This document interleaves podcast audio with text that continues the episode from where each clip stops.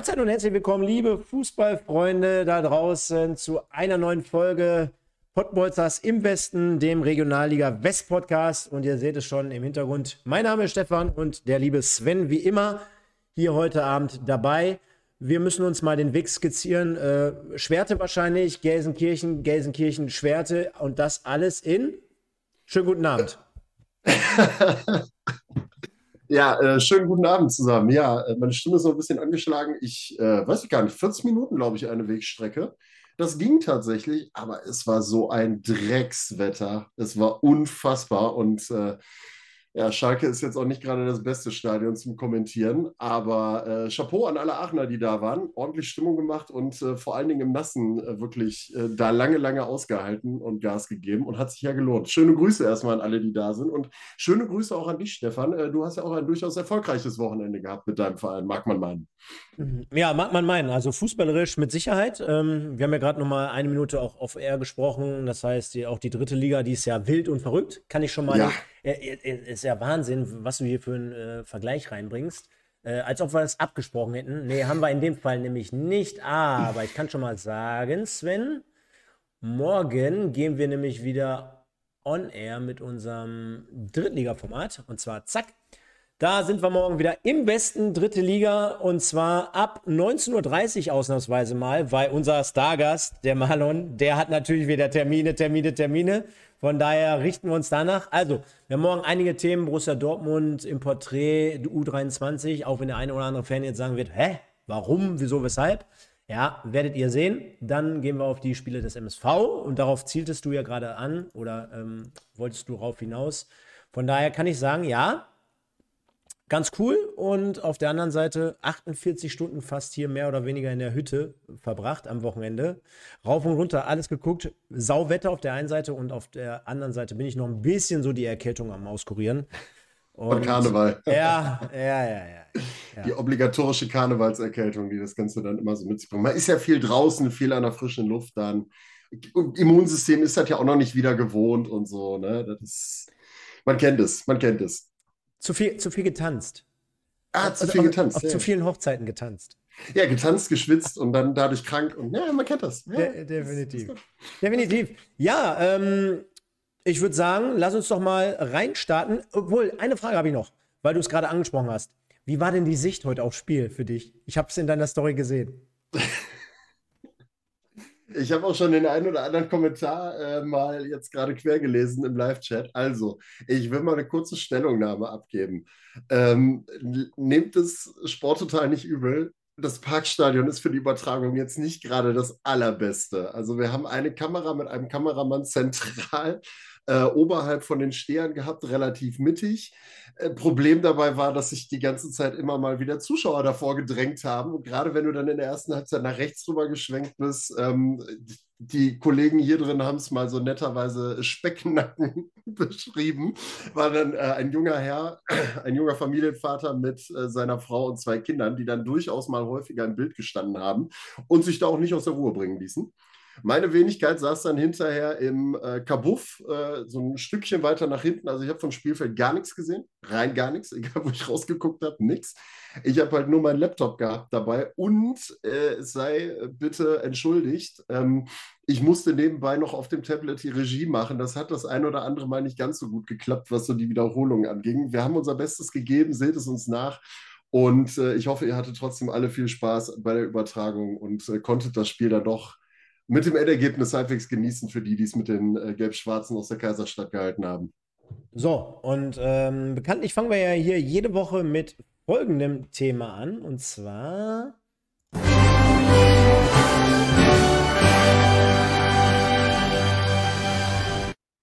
Ja, muss ich noch aktualisieren, denn ich habe es eigentlich schon fertig gemacht. Aber Anton Heinz hat sogar noch mal mehr gewonnen.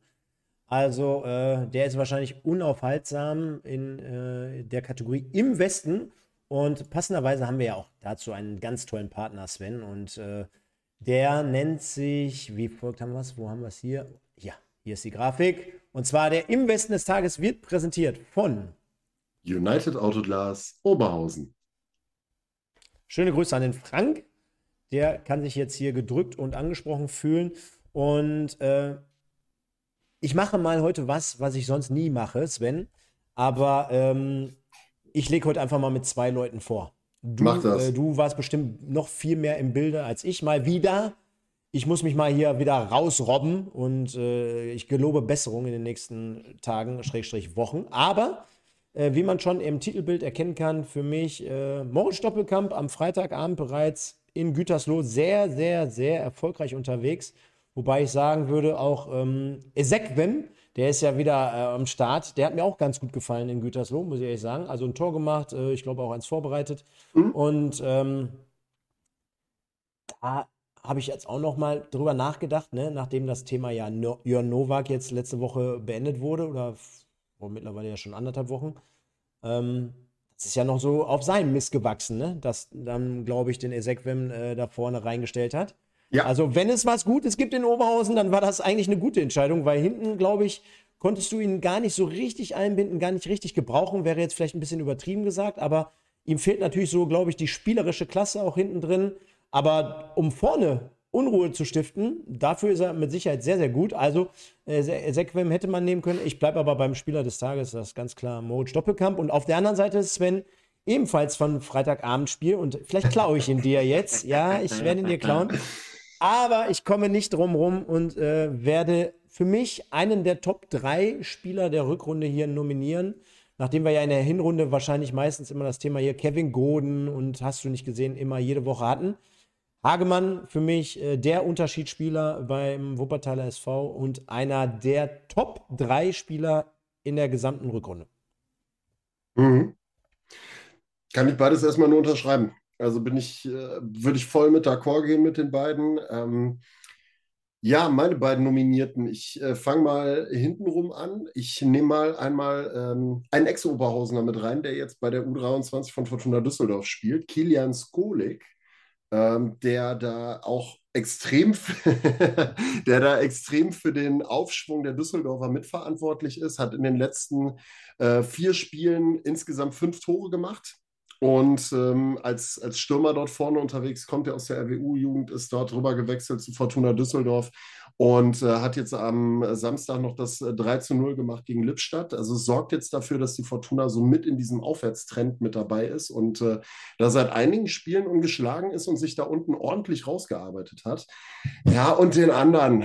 Also Natürlich ist er vom heutigen Spiel, natürlich ist er Aachener, gar keine Frage. Natürlich wird er wahrscheinlich hinterher im Westen des Tages werden. Ich bin mal gespannt, ob man uns heute eines anderen belehren kann. Ich würde mich ja mal freuen, wenn wir da ein bisschen mehr Ausgeglichenheit reinbringen. Äh, ich habe lange gegrübelt. Ähm, ich habe ein oder andere Mal den Namen Basti Müller gehört, ähm, was auch durchaus gar nicht verkehrt wäre. Der war sehr, sehr umtriebig heute auf dem Platz, links wie rechts zu finden, zentral, hat äh, die ganzen Ecken reingebracht. Der hat irgendwann, äh, glaube ich, einen wunden Fuß gehabt, so häufig wie der da Ecken reingeschlagen hat. Aber am Ende, glaube ich, muss man. Äh, also schon zwangsläufig Marc Brasnitsch nehmen. Der Mann, der hat, weiß ich nicht, der hat Eiswasser in den Venen drin in der 99. Minute beim Stand von 2 zu 2 diesen entscheidenden Elfmeter da nicht irgendwie reinzueiern, sondern mit aller Gewalt ins Tornetz zu jagen, ist halt einfach, der hat Nerven wie Drahtseile gehabt dabei. Deswegen nehmen wir Marc Brasnic. Ich glaube, damit können sich auch die Aachener hier ganz gut anfreunden, wobei es, wie gesagt, vom Spielverlauf mit Sicherheit auch den einen oder anderen Kandidaten bei der Alemannia gegeben hätte den man da hätte reinholen können. Aber ich glaube, so sind wir ganz gut aufgestellt mit Moritz Stoppelkamp, mit Kevin Hagemann, Kilian Skolik und Marc Brasnic. Es hätte auch noch andere gegeben. Also Dominik Lanius kannst du von Fortuna Köln auch noch reinwerfen, der dann am Ende da den 2-1-Siegtreffer macht. Also gibt es genügend. Äh, wir haben die Abstimmung jetzt scharf geschaltet. Stimmt ab. Überrascht uns vielleicht mal heute. Ich bin gespannt. Vielleicht wird es ja Kilian Skolik. Drück mal die Daumen und äh, ja, dann schauen wir mal, was am Ende des Tages dabei rumkommt. Schon der Highlander sagte damals bekanntlich, es kann nur einen geben, Sven, also mach dir da keinen Druck. Und äh, was du über dein Wiedersehen, beziehungsweise über dein, deine Rückkehr zu, zu Heiner Backhaus berichten kannst, äh, das wirst du gleich mit Sicherheit im Aachen-Take einmal kurz hier anbringen. Äh, ich habe gerade schon gesehen, die Highlights sind ja schon verfügbar und äh, da gibt es auch schon einige Klicks. Also von daher Guckt euch äh, gerne, wenn ihr es noch nicht getan habt, auch gerne diese Szene nochmal an. Und wir beginnen aber, um jetzt hier mal so ein bisschen Spannung erstmal zu schüren oder rauszunehmen, beginnen wir mit unseren Freitagabendspielen. Denn dort gab es schon einige Partien auch, unter anderem, wo habe ich es jetzt hier, wo sind wir denn da? Genau. Ähm, ich habe zwei Spiele Freitagabend. Gütersloh gegen Rot-Weiß Oberhausen. Ja, dann fangen wir doch damit an. Ja. So, zack, haben wir doch. Gütersloh unterliegt nämlich 0 zu 4, das Team von Julian Hesse. Also auf dem falschen Fuß erwischt. Äh, Freitagabendspiel, coole Atmosphäre, muss man dazu sagen. Aber die Gütersloher, denen wir ja auch hier immer wieder eine sehr, sehr gute Saison eigentlich als Aussteiger bescheinigen, äh, kommen mal so richtig unter die Räder. Und das war so der erste Erfolg für Mike Terranova in seiner Amtszeit jetzt, in seiner x-ten Amtszeit bei Rot-Weiß Oberhausen. Und ich habe es gerade schon gesagt, Moritz Stoppelkamp also sehr, sehr erfolgreich unterwegs am Freitagabend. Das sind dann auch so Spiele für ihn, muss ich ganz ehrlich sagen. Äh, da spielt es auch keine Rolle, ob das jetzt die dritte oder die vierte Liga wäre. Wenn es da noch einmal richtig rollt, wenn er Spaß am Spiel hat, äh, dann, dann, dann, ja, dann, dann läuft das äh, dann läuft die Maschine. 0 zu 1, 8. Minute, VF-Meter, 0 zu 2, Stoppelkamp äh, in der 22. Und ich glaube, nach dem Doppelschlag, 56. Kreier und 64. Esekwem, war das Ding auch mehr oder weniger durch. Ich glaube, Gütersloh hätte mit Sicherheit nochmal die Chance gehabt, äh, ein Tor zu machen. Ja, gut. Unterm Strich war es eine souveräne Partie. Wie siehst du das Ganze? Also zum einen hatte ich erstmal so das Gefühl vor der Partie, du wusstest als RWO noch nicht so ganz, wo du stehst. Du hast gegen Felbert das Nachholspiel unter Terranova zwar gewonnen, dann hast du aber die Pleite gegen Aachen gehabt, wo du auch nicht wirklich eine Schnitte gehabt hast am Tivoli. Also du warst irgendwie nicht Fisch, nicht Fleisch dabei. Und man muss wirklich sagen, das Ding war jetzt äh, souverän am Freitag das 4 zu 0 und Gütersloh ist irgendwie so gar nicht in die Partie reingekommen, hattest du das Gefühl. Ne? Also Zweikampfverhalten war einfach irgendwie nicht da. Du warst immer einen Schritt zu spät in den Zweikämpfen und das, du hast es ja auch bei den Toren gesehen. Also du hast Oberhausen ja mehr oder weniger dazu eingeladen. Beste Beispiel auch das, ich glaube, äh, 4 zu 0 von Ezequim war es. Da wird Njombo dann über rechts äh, steil geschickt. Der Ball eigentlich schon viel zu weit. Und er hat dann halt einfach die Traute zieht durch und Jano Peters im Tor zieht halt eben nicht durch in dem Moment, wo du als Torwart eigentlich, ja, also mehr das Risiko gehen kannst und den Ball ja auch mit den Händen dann aufnehmen kannst dabei. Ähm, und wirst dann als Rot-Weiß Oberhausen für solche Situationen belohnt dabei. Und das gab es ja auch das ein oder andere Mal. Du hattest halt einfach das Gefühl, dass Oberhausen die reifere, die abgezocktere Mannschaft gewesen ist und da auch völlig verdient dann gewonnen hat. 4-0 ist natürlich dann auch ein Brett, Torchancen gut genutzt dabei. Ähm, Gütersloh mit Sicherheit auch nicht gerade ähm, vier Tore vielleicht schlechter. Ein, zwei hätten sie durchaus machen können. Gab ja den Freistoß an die Latte und gab auch, ich glaube, in der Halbzeit 1 noch eine gute Chance von Eduard Probst, äh, die dann knapp vorbeiging. Aber am Ende hat es nicht gereicht. Und da siehst du halt einfach auch noch bei Gütersloh, es ist alles noch ein bisschen schwankend, ähm, wie das halt beim Aufsteiger auch gerne mal so ist. Sie haben sich trotzdem ganz gut in der Liga etabliert und ich glaube, solche Spiele brauchst du auch einfach, um zu lernen, um dann halt auch gegen solche abgewichsten Mannschaften wie Oberhausen, die dann sind, wenn sie einen guten Tag erwischen, äh, dann auch mal bestehen zu können. Ja, wird interessant zu sehen sein, ne? wie das ja jetzt weitergeht, ob dieser Sieg jetzt irgendwie Auswirkungen hat auf die Trainerposition in Oberhausen. Auch das äh, ist ja noch nicht 100 Prozent äh, nach meinen Informationen geklärt. Ne? Also wie geht es da jetzt weiter? Äh, das, was klar war, war, dass Terranova für Novak übernimmt, aber meinen Quellen nach ist noch nicht entschieden, ob das jetzt bis zum Ende der Saison so gehen soll. Wenn ja, darüber hinaus vielleicht sogar mal wieder die x-te Amtszeit, habe ich gerade schon gesagt. Oder, oder, oder. Also ich glaube, da sind ganz, ganz viele Dinge offen. Zum Mal ja auch äh, Thorsten Binder, Vorstandsvorsitzender von RWO, auch gesagt hat, das war es jetzt hier für mich, liebe Leute. Also auch dort ist ja jetzt eine per äh, Personalie bzw. Eine, eine Stelle vakant. Also RWO gerade mal wieder im, im, im Umbruch und von daher wird es spannend sein. Ne? Ja, vor allen Dingen hast du irgendwie das Gefühl, die kommen aus diesem Kreislauf nicht raus. Ne? Dann hast du mal, dann hast du diesen, diesen Umbruch im Sommer mal gehabt. Du hast einen komplett neuen Trainer, der mal, also natürlich Novak war auch schon mal Sportdirektor in Oberhausen, so ist es nicht. Aber du hast mal einen komplett neuen Trainer, mal keinen Mike Terranova, das hattest du mit Papas ja auch schon mal. Aber Hajo Sommers ist nicht mehr Präsident, dann hast du Binder zum, äh, zum Vorstandsvorsitzenden Vorsitzenden gemacht. Irgendwie hattest du mal so ein bisschen das Gefühl, dass da was Neues passiert, dass da vielleicht eine Aufbruchsstimmung entsteht. Ja, und jetzt sind wir bei Mitte Februar und Hajo Sommers ist wieder Interimspräsident und Mike Terranova ist wieder Interimstrainer und alles ist wieder von vorne. Also das ist, irgendwie hast du das Gefühl, du bist da irgendwie in so einem Kreislauf gefangen, aus dem du nicht ausbrechen kannst bei Rot-Weiß Oberhausen. So wie, wie Robin Williams damals in täglich größtes Murmeltier.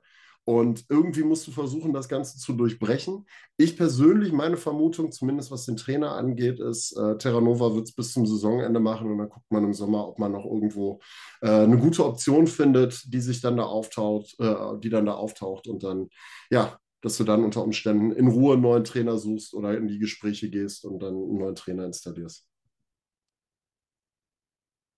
Gucken wir mal auf die andere Freitagabendpartie und da hatten wir nämlich den Wuppertaler SV zu Hause gegen den ersten FC Köln, zweite Mannschaft oder wie unsere Freunde sagen, die U23 des FC. War 21, U21, die einzige ah. U21. Jetzt kommt, der, jetzt kommt der Perfektionist hier durch. Warum ist das so?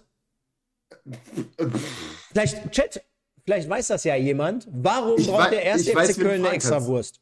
Ich weiß, wen du fragen kannst. Morgen, 19.30 Uhr, ah. im Drittligatalk, Marlon Oerbacher. Wenn es jemand weiß, dann er. Boah, da, äh, das nehme ich doch nochmal mit für morgen, oder? Ja, auf jeden Fall. Ja, auf ja. jeden Fall. Also wenn das keiner im Chat beantworten kann jetzt gleich, dann morgen 19.30 Uhr Marlon Oerbacher bei äh, den Pottbolzern Dritte Liga. A la ähm, Kolumna, die Rasenreporterin. gerne beim FC am Start und von daher, wenn es einer weiß, dann der. Wenn ihr es wisst, schmeißt es rein. Ich bin gespannt bei Wind und Wetter ist er vor Ort. Mhm. Dementsprechend gucken wir mal trotzdem auf die Partie. Dann nehmen yes. wir, Gott sei Dank habe ich ja die zweite Mannschaft reingeschrieben, ist ja auch nicht verkehrt, von daher passt es ja. 2-0 gewinnt der Wuppertaler SV. Ich sagte es gerade schon mal, ähm, Kevin Hagemann für mich derzeit einer der Top 3 Spieler in dieser Liga. 33. Minute 1-0, Lukas Demming 2-0 kurz nach der Halbzeit und ich glaube auch dort, nach dem, was ich so gesehen habe, war relativ schnell die Messe gelesen. Ähm, und der FC hatte jetzt auch nicht so Riesenaktionen, oder? Also ich weiß nicht, was Ersan Palatan den Jungs in der Winterpause in Tee gepackt hat, ne? aber das ist Wahnsinn. Also ich habe am Freitag diese Partie 90 Minuten gesehen was die auf den Rasen bringen mittlerweile, das ist richtig, richtig stark. Sehr, sehr souverän, sehr, sehr selbstbewusst auch. Und äh, die, du hast halt jetzt endlich das Gefühl, dass diese Mannschaft einen klaren Plan verfolgt. Sie weiß ganz genau, wie sie zu spielen hat. Jeder weiß, auf welcher Position er zu spielen hat. Und was ich auch in der Hinrunde und auch in der letzten Saison häufig ja immer bemängelt habe beim WSV, war das Umschaltverhalten, die Rückwärtsbewegung, äh, das nicht im Kollektiv verteidigt worden ist, sondern dass dann plötzlich bei Ballverlust ein Teil vorne stehen geblieben ist und du dann nur noch mit der letzten Kette da standest und dich dann den Angriffen gegenüber gesehen hast. Mit Glück hast du es verteidigt bekommen, mit Pech nicht. Und äh, das läuft mittlerweile richtig, richtig gut. Also das Pressingverhalten ist deutlich besser geworden. Äh, das, die Umschaltbewegung ist super geworden bei Ballverlust. Äh, es verteidigen alle Mann mit. Und der einzige Vorwurf, den du den Jungs machen musst, ist, dass es nicht zur Halbzeit schon 2, 3, 4, 0 stand. Also da gab es diverse Torchancen, die man hätte nutzen können. Aber man hat dann am Ende nur in Anführungszeichen mit 1 zu 0 durch Kevin Hagemann geführt, hat dann glücklicherweise kurz nach Wiederanpfiff sehr, sehr zügig das 2-0 vorgelegt, was auch wieder Hagemann super vorbereitet hat mit ganz, ganz viel Übersicht. Und Demming hat ihn dann ähm, eiskalt reingebracht. Und das 1-0 von Hagemann war schon ein starkes Ding. Also ich weiß nicht, ob du es dir, du wirst es wahrscheinlich in den Highlights mal gesehen haben, kann ich jedem nur empfehlen, der ein Fable für schöne Tore hat. Eine Flanke von der rechten Seite aus dem Halbfeld von, ich glaube, Mert Göckern reingebracht. Ähm, nee, Quatsch, muss ja von, von Itter, glaube ich, gewesen sein, reingebracht. Und dann läuft Hagemann da ein und knallt das Ding Volley rechts unten rein. Das äh, war schon, war schon Können. Ähm, und da siehst du ihm halt auch an, dass er mittlerweile wieder ein richtig großes Selbstvertrauen hat, auch in seine eigenen Fähigkeiten. Das war wohl zeitweise in der Hinrunde nicht ganz so, weil er da auch immer noch angeschlagen war, schleppte da aus dem Aachen-Spiel eine Verletzung lange mit, mit der er trotzdem gespielt hat. Und ja, jetzt hast du halt einfach beim WSV nicht nur das Gefühl, dass es läuft, sondern dass sie jetzt endlich, habe ich letzte Woche schon mal gesagt, die PS auch auf den Rasen bekommen und ähm, ja, wirklich richtig, richtig starken Fußball spielen und jetzt auch zu Recht eine Spitzenmannschaft der Regionalliga West sind, wenn nicht sogar zu den Top 2, sagen wir es mal so, vom Fußballerischen der Liga gehören. Ja, kann ich, kann ich nur so unterstreichen und ähm, zwei Punkte noch dazu. Zum einen, du hast gerade angesprochen, also ähm, der Fußball, der mittlerweile gespielt wird, der sieht wirklich nach einem Plan aus. Also schöne Strickmuster auch beim 1-0. Der Ball wird äh, über die rechte Seite ähm, schön vorgetragen oder reingebracht.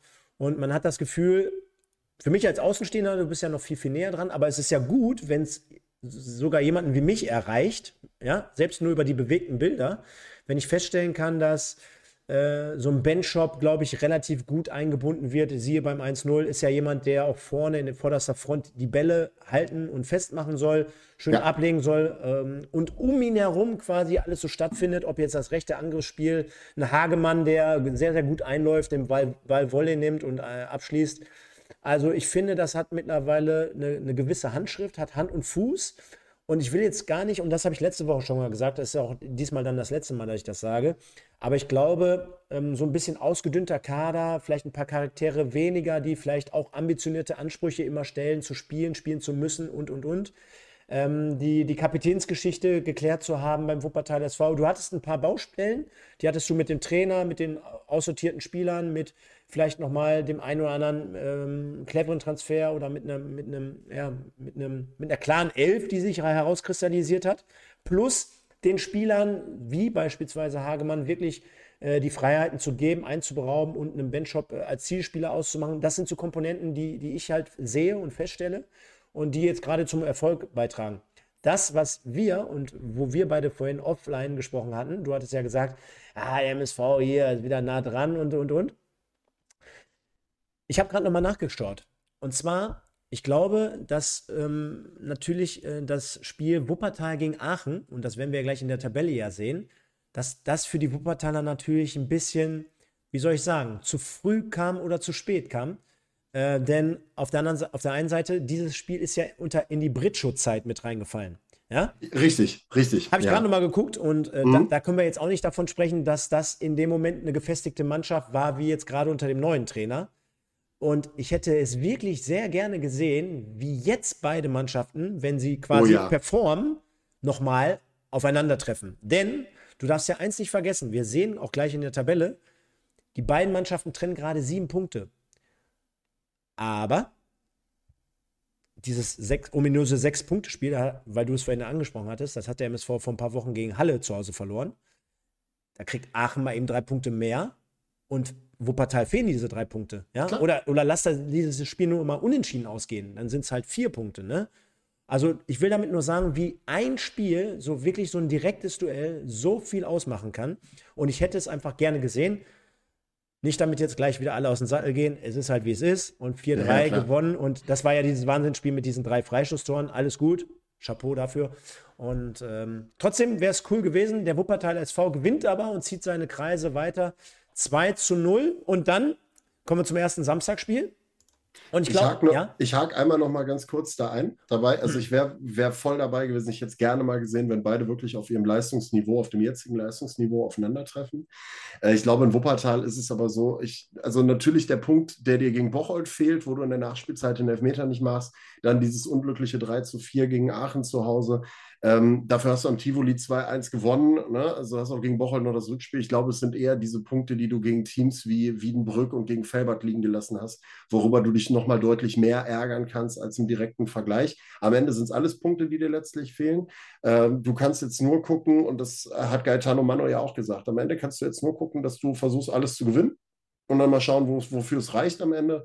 Wenn Aachen weiter souverän ist, wird es schwer, ähm, sieben Punkte wegzuholen, vor allen Dingen, wenn du kein direktes Duell mehr hast. Ähm, und auf der anderen Seite musst du halt einfach hoffen, dass irgendeiner patzt. Wie gesagt, ich bleibe dabei. Für mich der WSV die souveränste Mannschaft ähm, aktuell und äh, für mich der Kandidat, der eine sehr, sehr erfolgreiche Rückrunde spielen kann, wofür es am Ende reicht. We will see. So, kommen wir zum ersten Samstagsspiel. Kannst du hier leider für den zweiten Tabellenplatz nichts kaufen, wahrscheinlich. Richtig. Das ist ja wieder die geile Struktur. Egal. Kommen wir zum Samstagsspiel und auch das wird die Aachen-Freunde da draußen sehr, sehr erfreut haben. Sven. Oh, ja. Also wahrscheinlich, wahrscheinlich mindestens genauso, ja, nee, nicht, nee, das ist, das ist vielleicht auch zu hoch gegriffen, aber sehr, sehr erfreut haben. Denn der erste FC Bocholt verliert 0 zu 1 gegen den SC Paderborn, zweite Mannschaft. Und darüber müssen wir reden. Denn ähm, auch dort, statistisch gesehen, hat mal eben Aachen fünf Punkte gut gemacht in den letzten zwei Wochen mhm. auf den ersten FC Bocholt. Absolut. So. Und, also ähm, nee, in den letzten drei Wochen, weil letzte Woche hat Bocholt ja auswärts in Wegberg Beek gewonnen, seht es mir bei. Aber das erste Rückrundenspiel oder Neujahrsspiel gegen den ersten FC Köln, zweite Mannschaft, ging unentschieden aus. Also zweimal im Hünting nur ein Punkt. Dementsprechend hat Aachen fünf Punkte gut gemacht. Erste, erste Heimniederlage für Bocholt diese Saison. Und was sagt uns das? Auch zusammen mit diesem oh, gerade so Punkt gegen Köln 2. Ähm, ja, das ist halt genau das, was wir gesagt haben. Diese Winterpause kommt zu einem denkbar ungünstigen Zeitpunkt, kann dich so ein bisschen aus dem Rhythmus nehmen und wir haben das ja schon so oft thematisiert. Auf einmal fängst du an, drüber nachzudenken. Du hast es letzte Woche gesagt, du hast auf einmal was zu verlieren. Du gehst als Tabellenführer in die Winterpause rein und auf einmal fängt es ja auch im Umfeld an, so ein bisschen zu knistern. So dieses, vielleicht können wir ja doch aufsteigen. Dann bist du in Gesprächen mit der Stadt, kriegst jetzt irgendwie 2, und Millionen zur Verfügung gestellt zum Umbau des Stadions und der Infrastruktur. Ähm, und äh, alles richtet sich so langsam Richtung dritter Liga aus. Dann hast du dir in der Winterpause noch ein paar interessante Spieler, noch ein paar interessante Charaktere dazu geholt. Ähm, sei es hier äh, äh Mensa, den, den man aus, ich glaube, äh, ich gucke, man ihn hergeholt? Worms, Worms glaube ich, hergeholt. Ähm, oder äh, ich weiß nicht, mein Worms wäre es gewesen. Oder Rot-Weiß Koblenz oder irgendwie sowas in der Richtung. Ähm, dann hast du Sebastian Patzler aus Wuppertal noch geholt, der auch ein sehr, sehr ambitionierter Spieler ist, ein toller Torwart ist. Schott Mainz. Schott Mainz, Schott Mainz. Äh, Orhan Ademi ist jetzt endlich spielberechtigt. Das sind natürlich alles Spieler, die auch spielen wollen. Du hast also auch eine gewisse Qualität wieder dazugeholt. Du hast ein paar Spieler abgegeben. Aber das greift alles momentan irgendwie nicht ganz so selbstverständlich ineinander. Und ich habe mir die 90 Minuten tatsächlich am Samstag auch mal gegeben. Es war harte Kost.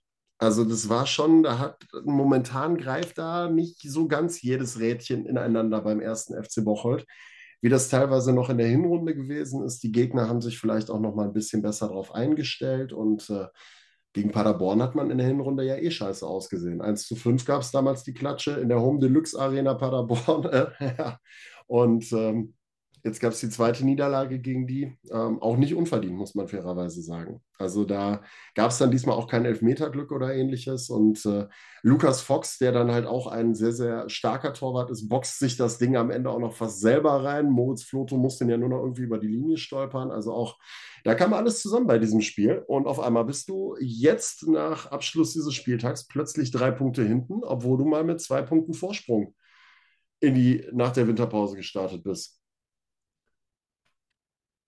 Also ich habe es gestern schon ein paar Mal gesehen. Äh, für mich unbegreiflich. Äh, du sagst gerade, Fox einer der besten Torhüter der Liga. Kann ich in dem Fall nichts dagegen sagen, weil äh, du mit Sicherheit mehr Spiele gesehen hast als ich.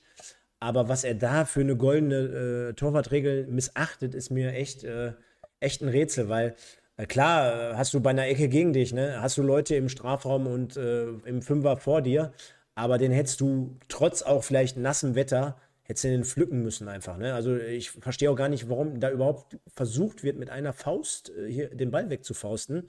Also mehr oder weniger, zumindest aus meiner Sicht, war nie Torwart, aber trotzdem habe ein paar Spiele gesehen, würde ich sagen, den kannst du locker fischen. Äh, und auf der anderen Seite insgesamt zum Spiel, naja, ähm, Klar hat diese Hinrunde Erwartungshaltung geschürt, äh, die Transfers, du hast es gesagt, rund um äh, äh, Bocholt passiert aktuell sehr, sehr viel.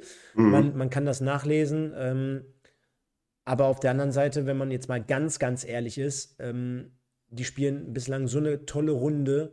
Und auf der anderen Seite ist es aus meiner Sicht auch immer mal das Normalste der Welt, wenn mal ein Spiel gegen jetzt vielleicht auch keine Übermannschaft aus Paderborn mal an einem regnerischen Samstag verloren geht. Ja, das ist natürlich jetzt gerade in einem anderen Verhältnis zu sehen, aufgrund dessen, dass sie Zweiter sind. Ja, und dass man sowas in der Hinrunde jetzt nicht unbedingt gesehen hat. Und dass es jetzt die erste Heimniederlage ist. Aber wenn wir mal ehrlich sind, der Kader ist äh, echt extrem gut für Bocholter Verhältnisse aber der ist ja bei Weitem nicht, äh, immer noch nicht so ausgelegt, dass du jetzt ja mit, mit Tabellenplatz 1 aufsteigst. Ne? Klar, reden wir jetzt heute so darüber. Vor fünf Wochen haben wir hier noch eine, eine Fanfare abgespielt auf den ersten FC Bocholt. Aber ähm, für mich jetzt irgendwie auch nicht, also ja, ich habe mich gestern gewundert, habe geguckt und mir gedacht, ja, das fühlt sich irgendwie alles nicht flüssig an. Ähm, und äh, das sieht jetzt nicht so dominant aus und nicht so mit Wucht und hat mit allem irgendwie nicht. Ähm, nochmal, aber du hast es gerade erzählt und das haben wir auch letzte Woche gesagt. Es ist halt einfach auch so, das ist in den Köpfen mit Sicherheit drin, die Beine wären schwerer, du, du fängst hier so ein, Gegner, so ein Gegentor, dann kommst du auf einmal ans Überlegen, ähm, du hast nicht so diese, diese, diese Galligkeit und du hast nicht diese zwingenden Torchancen.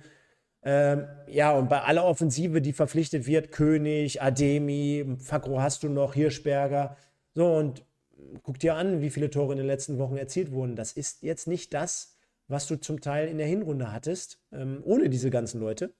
Und ich kann mir schon vorstellen, dass äh, auch ähm, mit, mit zunehmender ähm, Struktur des Kaders auch immer mal wieder hinten, Leute hinten rüberfallen. Also die Struktur des Kaders, äh, die, die, die Leute, die Unzufriedenheit vielleicht auch, weil ganz ehrlich, wenn es läuft, dann läuft's.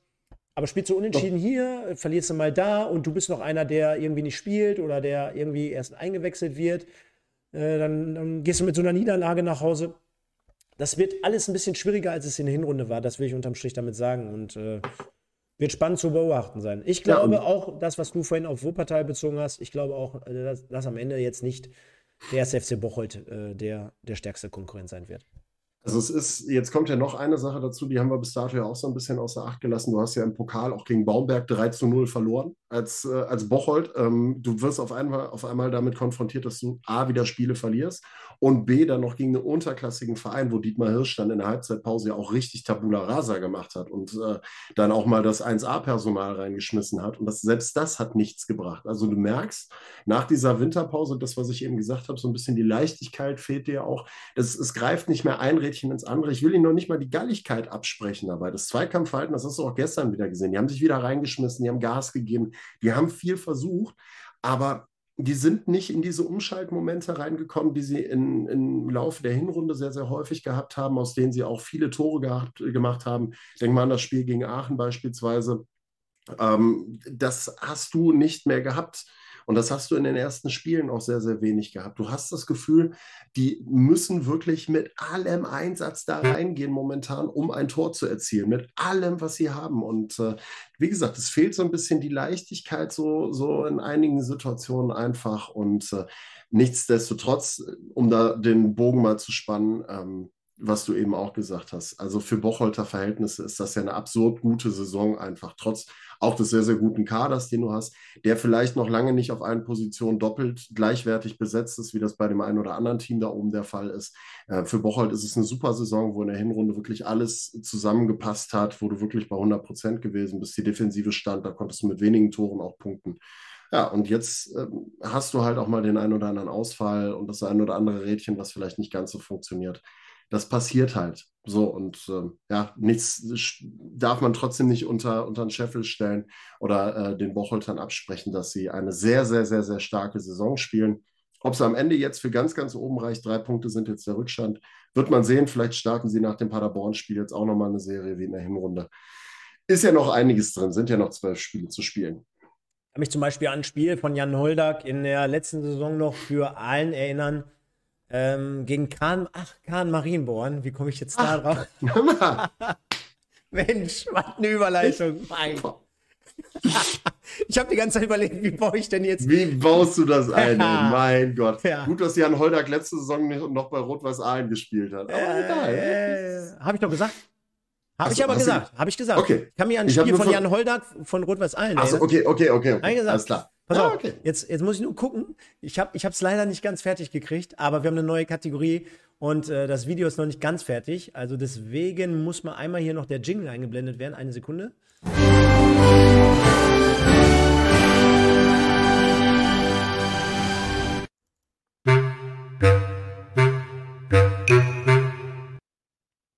So, was macht der Kahn? Heißt das. Was macht der Kahn? Ich freue mich. Ich weiß, draußen schalten jetzt schon wieder so viele Leute ab. Aber ich schwör's dir, Sven, mal wieder. Ich habe das ganze Wochenende oder beziehungsweise heute habe ich extra nicht geguckt. Denn war es nicht so? Erster Spieltag ja, heute, heute mal wieder? Haben die nicht 18. heute? Ja, ja, 18. Pass auf. Heute. Ja, ich war gerade auf der Homepage. Auf der Homepage war noch kein Ergebnis vermerkt. Da war nur Doch, die Überschrift. Ich hab's. Sieben Neuzugänge. Sieben Neuzugänge für die erste Mannschaft. Ich hab's. Und? Du, du, du nennst sie immer die, die Kähner, ne? Die Kähner. Gegen den SV Setzen 2. Heute Und?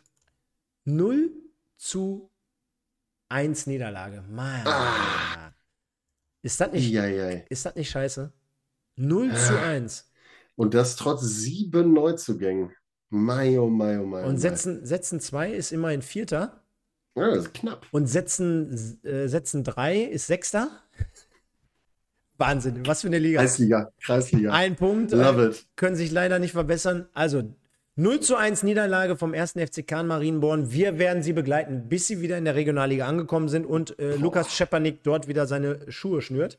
Bis dahin wollen wir das Ganze mal irgendwie so nebenbei äh, laufen lassen. Und wir kommen natürlich jetzt zu unserem Hauptakteur und deswegen haben auch gerade hier um die 250 Leute live eingeschaltet. Ihr seid verrückt. Tatort könnt ihr rechts und links beiseite legen. Ja, gibt es äh, in der Mediathek. Vielen Dank dafür, aber ich weiß gar nicht, warum die, warum die, ähm, die kleinen, äh, die kleinen Mäuse das da draußen nicht machen. Ähm, ihr könnt gerne auch mal liken. Also ich würde mich auch über 250 Likes freuen, wenn hier schon 250 ja, ja. Leute an, angemeldet sind. Gerne mal tun und machen und äh, kostet nichts, tut nicht weh. Kostet gar nichts und dann kommen wir zu unserer Kategorie.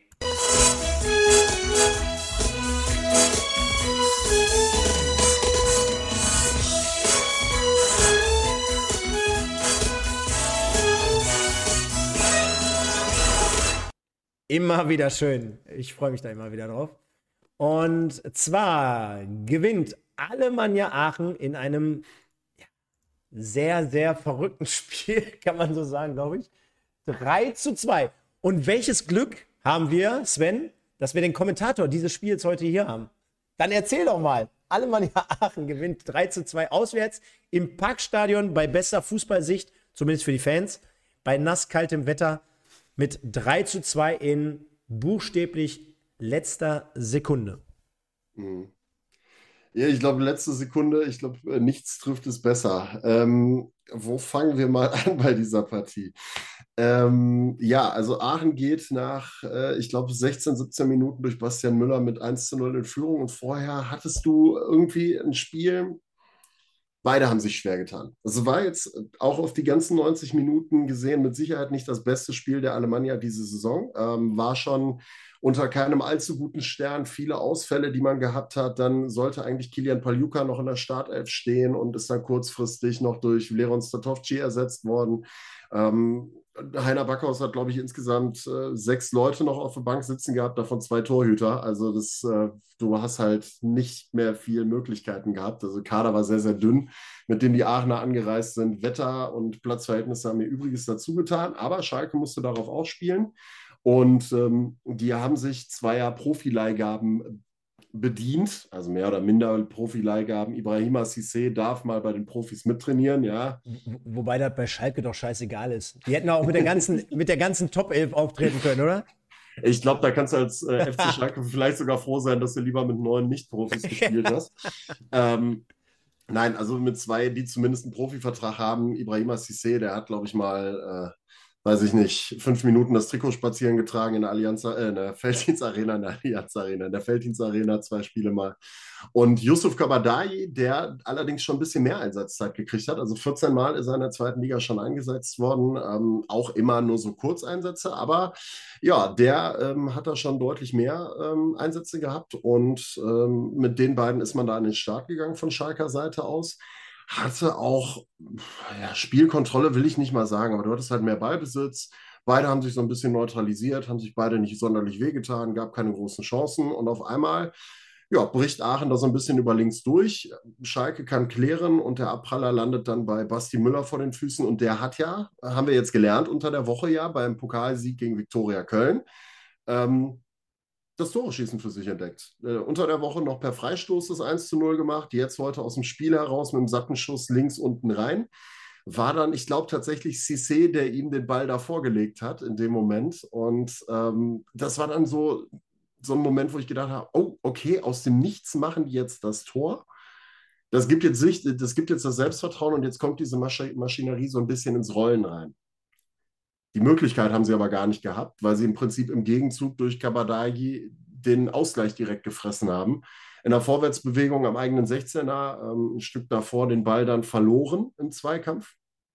Der Ball direkt weitergeleitet zu Kabadagi, der durchgeht und dann ja, das 1 zu 1 markiert nach 17 Minuten. Ich, ich habe mich gefragt, was in dem Moment da die Abwehr macht, muss ich ganz ehrlich sagen, beim 1-1. Muss Komplett keine Zuordnung, da war gar nichts. Ja, also war, nicht nur keine war Zuordnung. Nur noch ich glaube, es ist ähm, Hanratz, wenn ich mal schaue.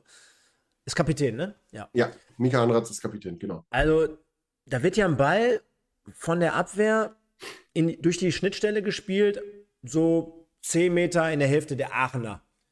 wie da der Innenverteidiger dann hinterhergeht und quasi seine Position verlässt, mhm. um einen mehr oder weniger nicht erreichbaren Ball fast auf Höhe der Mittellinie unbedingt zu erreichen, zu wollen, zu, zu, zu. Äh, habe ich nicht verstanden. Ne? Also dadurch öffnest du die ganze Mitte. Der Ball wird natürlich sehr gut durchgespielt und er erkennt auch den Laufweg.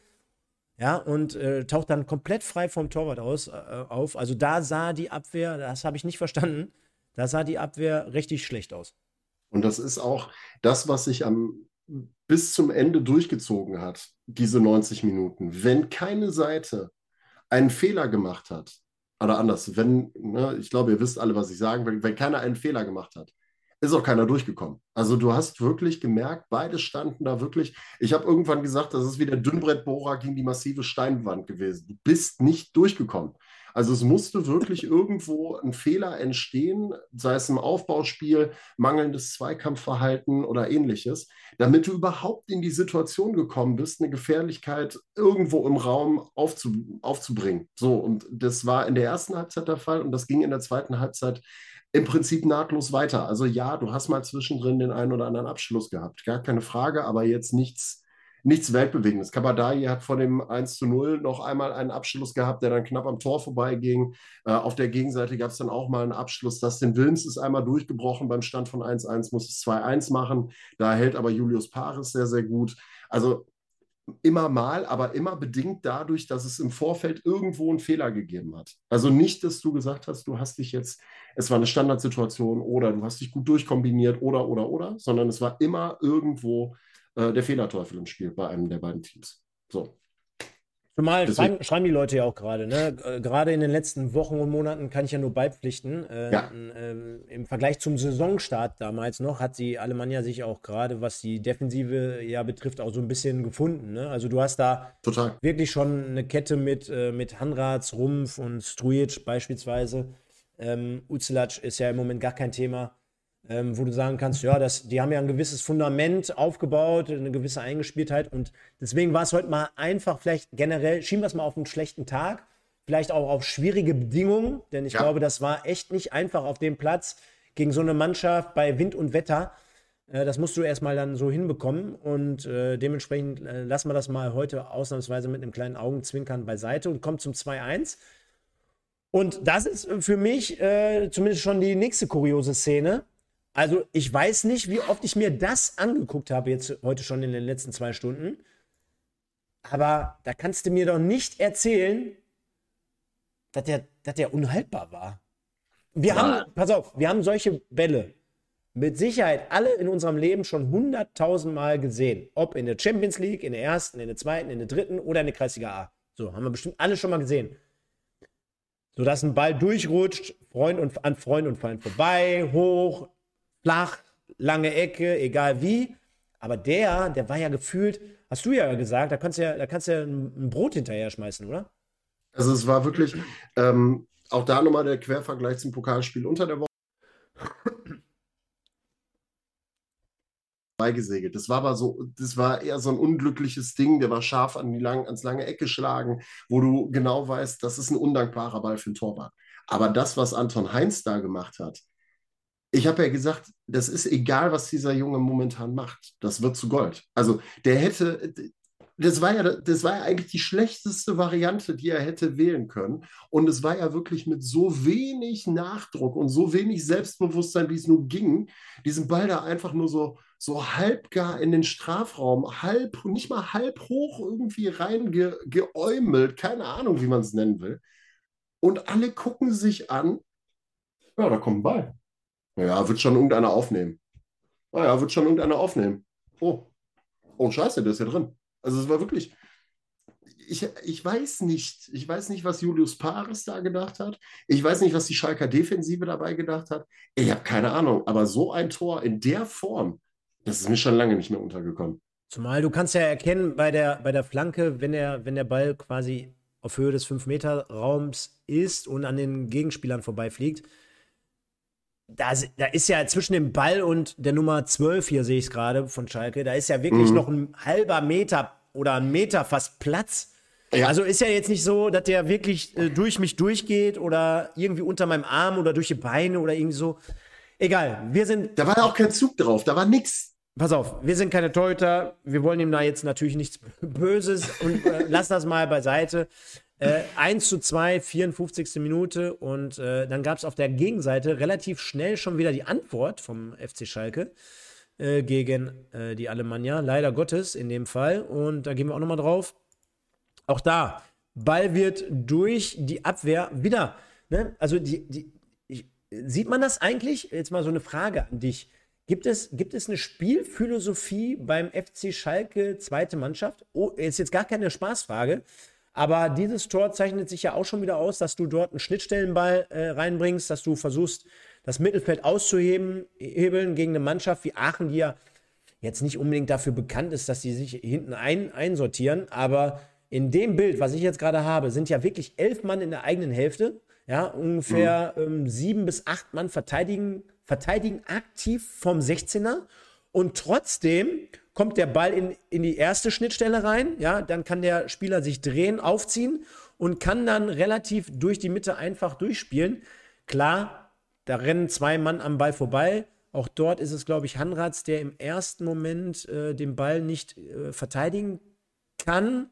Ja, rennt ein bisschen vorbei und Winter sieht dann halt doof aus, weil er nicht eingerückt ist, weil sein Gegenspieler vor, vor sich ein, eindreht genau. und einschiebt ja, ist natürlich dann die ärmste Sau als Rechtsverteidiger, weil er so ein bisschen darauf spekuliert, dass Hanratz, glaube ich, den Ball schon im, im ersten Moment bekommt, weil der Ball halt durch die Mitte gespielt wird. Sehr unglücklich wird Heiner Backhaus mit Sicherheit, schöne Grüße an dieser Stelle, so unheilsam. Ja, es ist, also für mich, ich will nicht sagen, es ist so ein typisches Schalke-Tor, aber das ist halt einfach eine Mannschaft, die wirklich ähm, das sagt man so einfach bei U-Mannschaften, ne? spielerische Komponente und so. Das ist so dieser Standard, diese Standardphrase, die du dabei hast. Aber Schalke ist keine Mannschaft, die über die Außen kommt und dann die Flanken reinschlägt und hofft, dass da vorne irgendeiner mit dem Kopf das Ding reinsegelt, sondern im Normalfall ist es eine Mannschaft, die mit viel Tempo kommt und ähm, eigentlich über so, so Umschaltmomente und was auch heute immer mal wieder im Ansatz zu sehen gewesen ist, einfach diesen, diese Bälle, ich sag mal, in die Tiefe. Ne? Also, dass du nicht, nicht irgendwo versuchst, erstmal in Ruhe das Spiel aufzubauen, sondern es wird ganz geradlinig nach vorne gespielt, wenige Querpässe, ähm, wenige ne, ne, vertikal, vertikal, horizontal. Äh, viele horizontale Bälle, wenig vertikale Bälle, die gespielt werden sollen.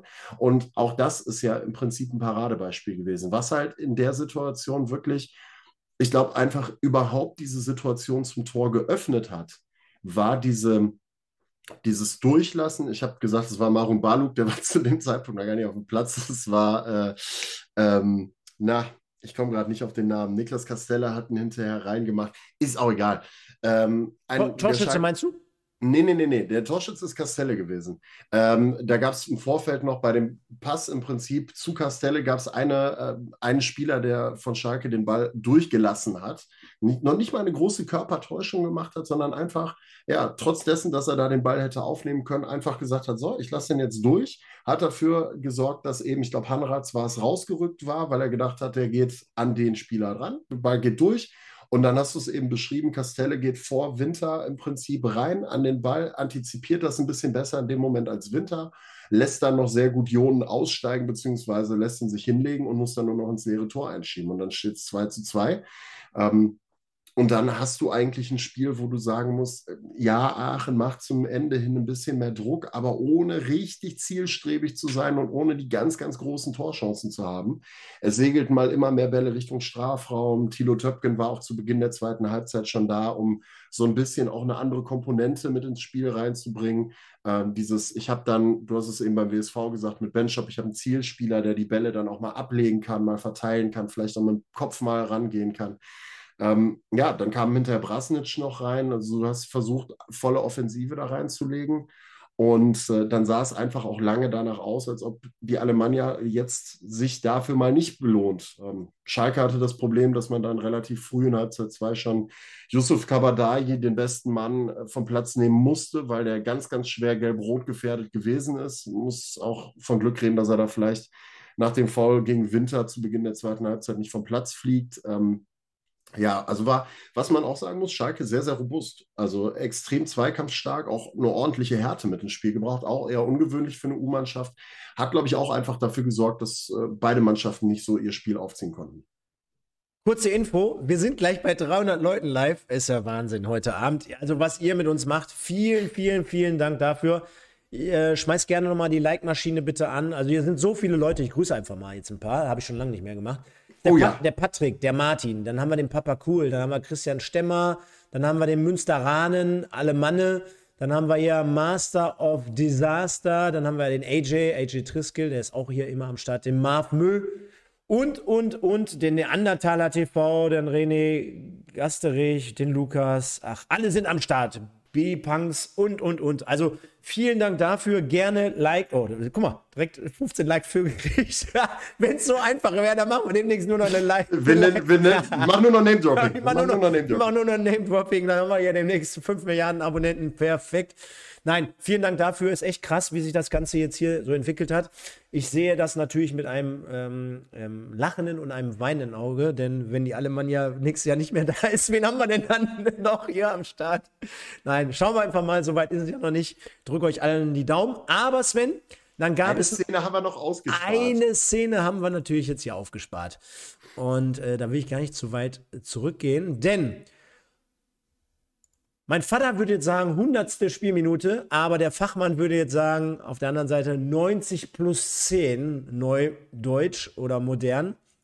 Ähm, es gab noch was. Und zwar gab es noch eine Situation, da kommt ein Ball über die rechte Seite. Nils Winter bringt, ja?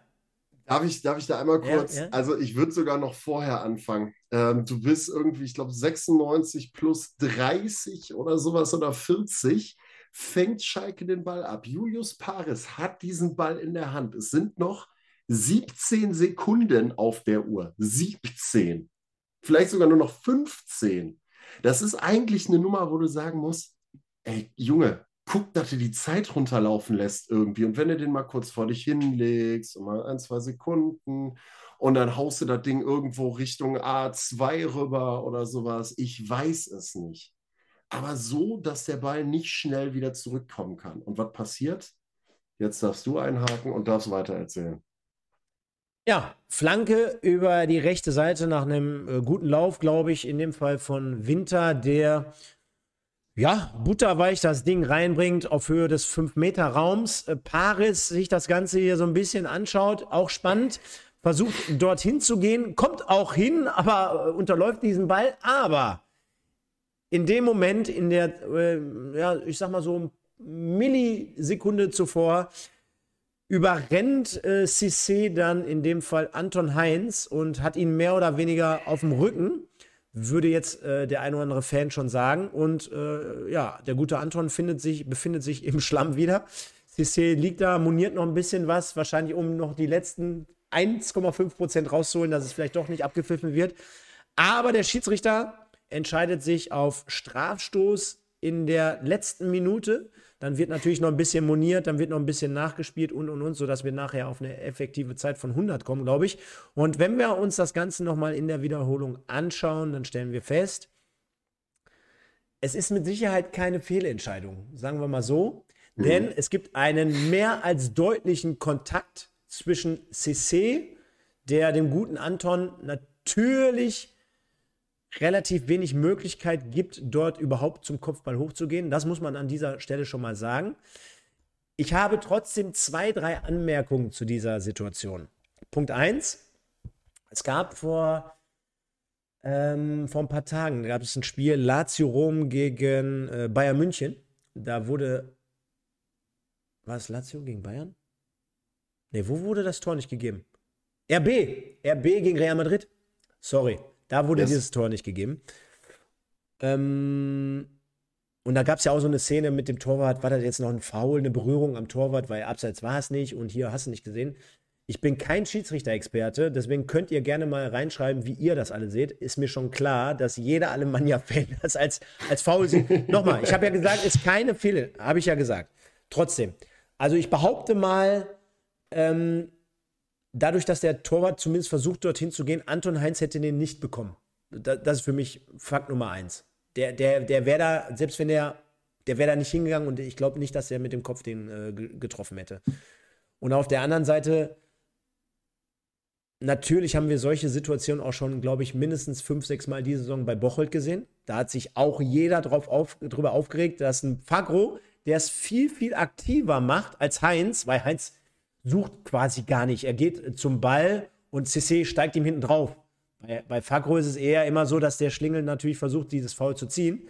Ich sag dir aber ganz ehrlich, und das ist mir wirklich egal von welcher Seite ich das gucke, boah, ich glaube, in der Kreisliga A wird sowas nicht gepfiffen.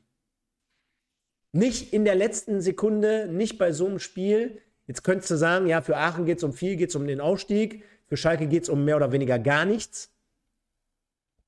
Also ich glaube, ich glaube, und ich sage jetzt nicht, ob ich das so sehe oder nicht, ich glaube, in der Kreisliga A wird, wird darüber gelacht heutzutage.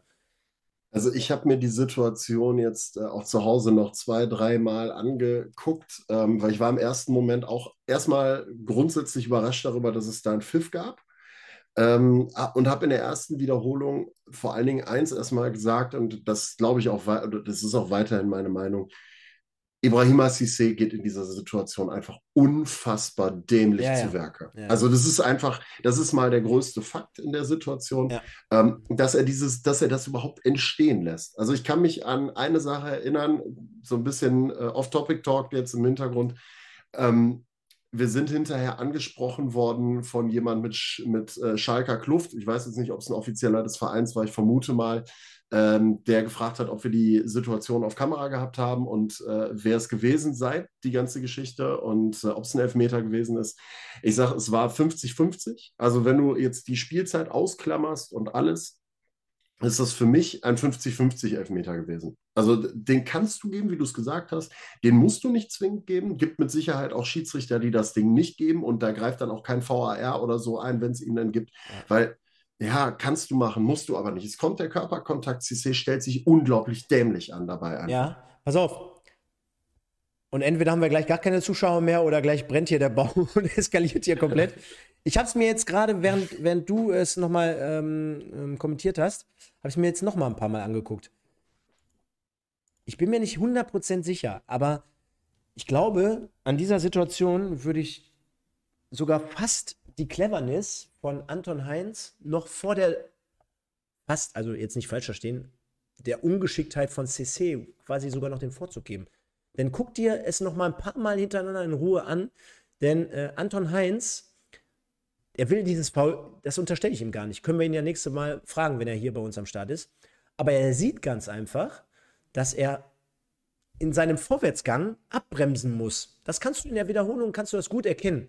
Der sieht nämlich, den, die, die, den, die, die Flugkurve des Balles und weiß, wenn er jetzt durchlaufen würde, dann wäre er schon fast selber im Tor. Das heißt, das heißt, er bremst auf Höhe des Fünfers, bremst er ab, ja, um überhaupt eine Chance an den Ball zu bekommen.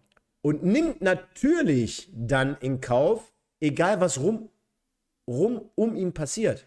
Nochmal, dass CC doof aussieht, darüber brauchen wir nicht reden. Ich glaube, aber auch er hat gar keine andere Wahl, weil er guckt auch zum Ball und er rechnet auch gar nicht, dass äh, Heinz dann da ähm, ähm abstoppt. Das macht er richtig gut, will ich damit sagen, ja. Ich glaube, er erkennt diese Situation sehr, sehr gut, hat einen Bruchteil von einer halben Sekunde Zeit, um äh, instinktiv zu entscheiden, sieht wahrscheinlich auch, dass er gar nicht mehr rankommt, braucht aber diesen Stopper, um überhaupt eine Chance zu haben mhm. und nimmt dann so dieses Foul natürlich dankbar an.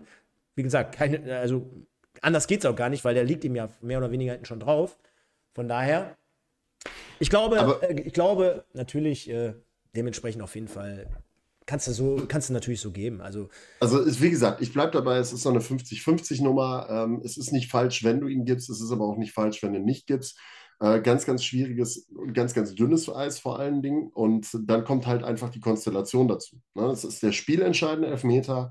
Es ist die 99. Minute, in der wir uns bewegen. Es geht da tatsächlich für Alemannia Aachen einfach auch um verdammt viel in dem Moment. Um bin ich jetzt drei Punkte vom ersten Verfolger weg oder bin ich nur einen Punkt vom ersten Verfolger weg? Kann er mich dann mit einem Sieg beispielsweise noch kriegen? Also sind ja alles Komponenten, die da mit reinfließen.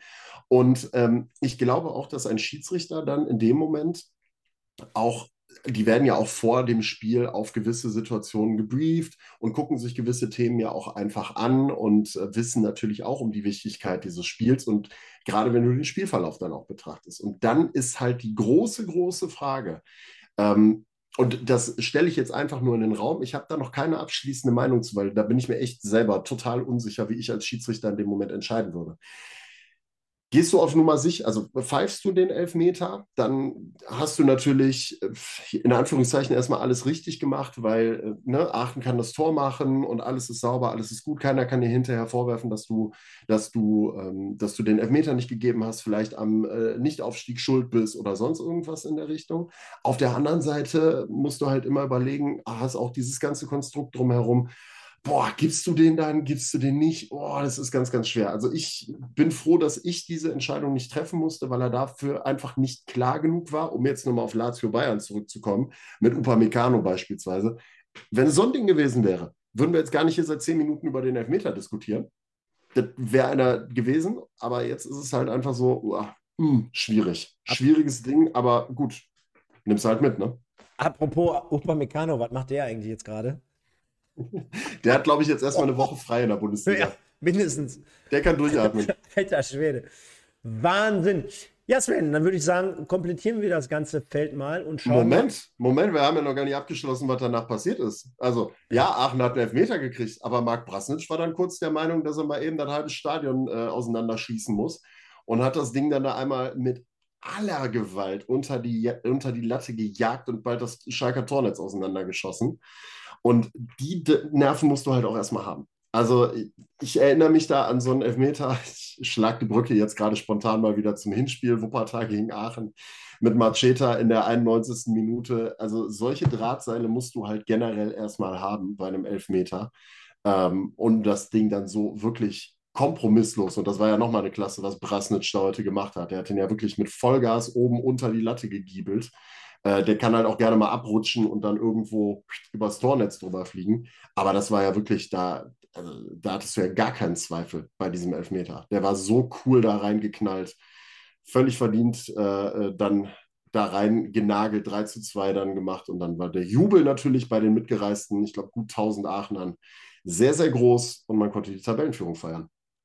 Ganz genau, da hätten wir ja fast das Wichtigste, das i-Tüpfelchen fast noch unterschlagen bzw. vergessen, kommen jetzt aber trotzdem zu sprechen auf den 22. Spieltag. Keine Angst, liebe Leute, wir haben gleich noch eure Fanstimmen, also bitte dranbleiben und gerne noch ein paar Likes da lassen. Also es waren sind fast 300 Leute live. Ihr seid Wahnsinn. Äh, sehr, sehr geil. Wahnsinn. Ich lese auch gleich noch ein paar Namen vor, versprochen. Ähm, der Wuppertaler SV gewinnt am Freitagabend 2-0 gegen den 1. FC Köln 2. Dann haben wir Gütersloh 0-4 gegen Oberhausen, hatten wir beides besprochen. Aalen verliert nach einem kleinen Aufwind 0 zu 1 zu Hause gegen Wienbrück. Ah, wart ab, wart ab. Ich glaube, die Aalener, die, die beißen sich da unten raus. Also die sind unter Björn Joppe mit den Neuzugängen in der Winterpause. Kann das was geben? Also das kann was geben. Die beißen sich, glaube ich, da unten noch irgendwie raus und schaffen es mal wieder irgendwie den Abstieg zu verhindern. Kann, kann was geben, nur nicht gegen Wienbrück. Dann äh, Bocholt gegen Paderborn 0 zu 1, Düren 3-0 gegen Wigbeck Beek. Da hat mal wieder Wigbeck gemerkt, was es heißt, Düren zu spüren. Yes. Dann haben wir Gladbach 2 gegen Rödinghausen 0-1, Düsseldorf 2 gegen Lippstadt 3-0. Mein Gott, wie viele Zweitvertretungen. Ähm, Fortuna Köln 2-1 äh, gegen Felbert. Da war André Weiß wieder happy. Und Schalke 2 gegen Alemannia Aachen 2 zu 3. Er gibt folgendes Tabellenbild: Aachen ganz oben, Felbert ganz unten. Nichts verändert im Vergleich zur Wo Vorwoche. Allerdings äh, hat jetzt Bocholt drei Punkte Rückstand als Zweitplatzierter.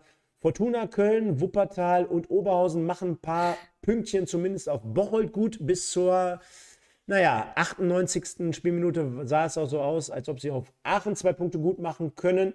Und die Abstiegsregion beginnt bei Borussia Mönchengladbach mit 19, Wickberg mit 19, Aalen 19. Und ganz eng wird es dieses Jahr, glaube ich, für Lippstadt und Felbert mit jeweils 14 Punkten, Sven. Jo, also bevor du zu den Stimmen kommst, ich habe es gerade eben gesagt, Düsseldorf und Wiedenbrück macht auch mittlerweile nach der Winterpause einen ganz ordentlichen, gefestigten Eindruck. Die haben ja Manfredas Ruskis von Oberhausen zurückgeholt und äh, es läuft. In Wiedenbrück, es läuft in, in Düsseldorf und wie gesagt, auch Rot-Weiß Aalen schickt sich da an, nochmal unten Gas zu geben und sich da rauszuarbeiten. Und ich habe gerade die Stimmen oder ich habe es gerade im Live-Chat schon mal so nebenbei gesehen. Ähm, Mönchengladbach 2 und ähm, was war es, Lippstadt erschreckend schwach diese Saison. Leider, leider, leider, leider. Also bei Mönchengladbach 2 kann man da mit Sicherheit geteilter Meinung sein, ob das leider ist oder nicht. Ähm, bei Lippstadt sehr, sehr sympathischer Verein bleibe ich bei. Schade drum, aber da scheint die Qualität auch eigentlich nicht zu reichen. Und Felbert, auch kurzes Aufbäumen gegen Gütersloh und seitdem geht es auch wieder äh, bergab, trotz des guten Felix. Vielleicht hat er ja dann ab Sommer wieder Zeit und kann den Drittliga-Podcast machen. Morgen übrigens, 19.30 Uhr mit Marlon Oelbacher. Sky-Prominenz. Ne? Nur mal so Knick ins Ohr. Ich sehe gerade, äh, du hast für dein Bild bei Instagram 12 von 10 Punkten bekommen für dein Outfit von heute. Sehr geil. Äh, und von, von Lollo. Ja, schöne Grüße. Schöne Grüße. Von Lollo. Hast du wahrscheinlich auch gar nicht gesehen gehabt. Ähm, genau, hier haben wir nämlich wieder gefragt. Das machen wir jetzt auch in Zukunft viel, viel öfter, beziehungsweise jeden Spieltag. Wir versuchen es In der Regionalliga West. Setz dich nicht so unter Druck, Stefan. Ja, ja. Man muss, man muss eins sagen, weil ich eben dafür gelobt worden bin für den Podcast und für den Stream. Das Lob könnt ihr da weiterschicken. Könnt ihr direkt an Stefan weiterschicken. Der kümmert sich um die ganze Technik, um die Stimmen, um den Instagram-Account, um YouTube, um alles. Könnt ihr mal ganz, ganz äh, groß und viel Liebe dalassen, dass das alles hier so funktioniert. Ich leide dem Ganzen hier nur mein Gesicht und meine Stimme. Also von daher Schöne Grüße an Stefan darüber. Gebt ihm mal ein bisschen Liebe ab, das hat er verdient für die ganze Arbeit, die er sich damit macht. Genau, genau, genau. Macht mal liken, liken, liken. Und äh, wir hatten gefragt, eure Stimme zum 22. Spieltag. Äh, der Devin Hingst schreibt, Aachen hält keiner mehr auf. Wer in der 99. Minute noch gewinnt, steigt auf. Der Marco. Der Marco schreibt nur am Schmieren die Aachener. Okay. ist wahrscheinlich jemand aus Bocholt oder aus Wuppertal. Dann haben wir den Patrick AC. Schalke am Faulen wie der Weltmeister oder wie die Weltmeister, doch die Alemannia bald Regiomeister. Haha, reimt sich sogar. Der Mattes 47, das Ding ist noch nicht durch. Dann haben wir den Clarkett 98, einfach nur Liebe für Aachen. Dann haben wir Peter Schulz-Eifel. Warum bekommt der Reporter nicht mit, wenn gewechselt wird? weil ich nicht den direkten Blick aufs Spielfeld hatte und immer nur mit der Kamera arbeiten musste. Der Kameramann, na, egal. Nein, wir wollen hier niemanden unter Bus werfen. Und Alles gut. Der Lukas, der Lukas schreibt einfach geil in schwarz-gelb. Jeder wird wissen, was das bedeutet. Vielen Dank dafür.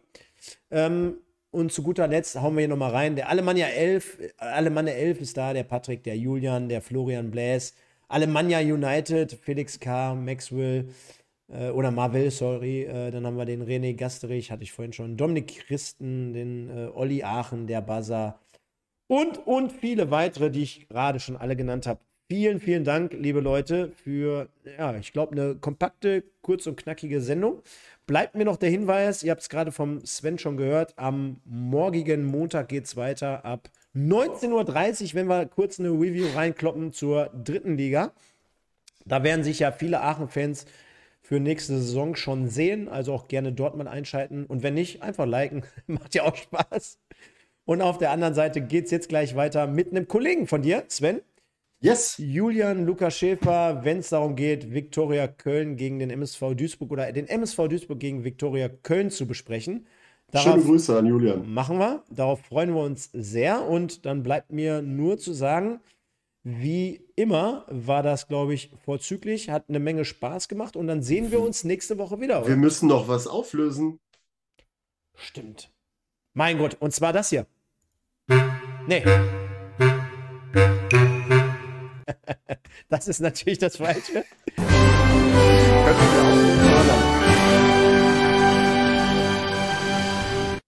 Was macht der Kahn? Nee. Nein, wir müssen natürlich noch auflösen. Wer ist es geworden?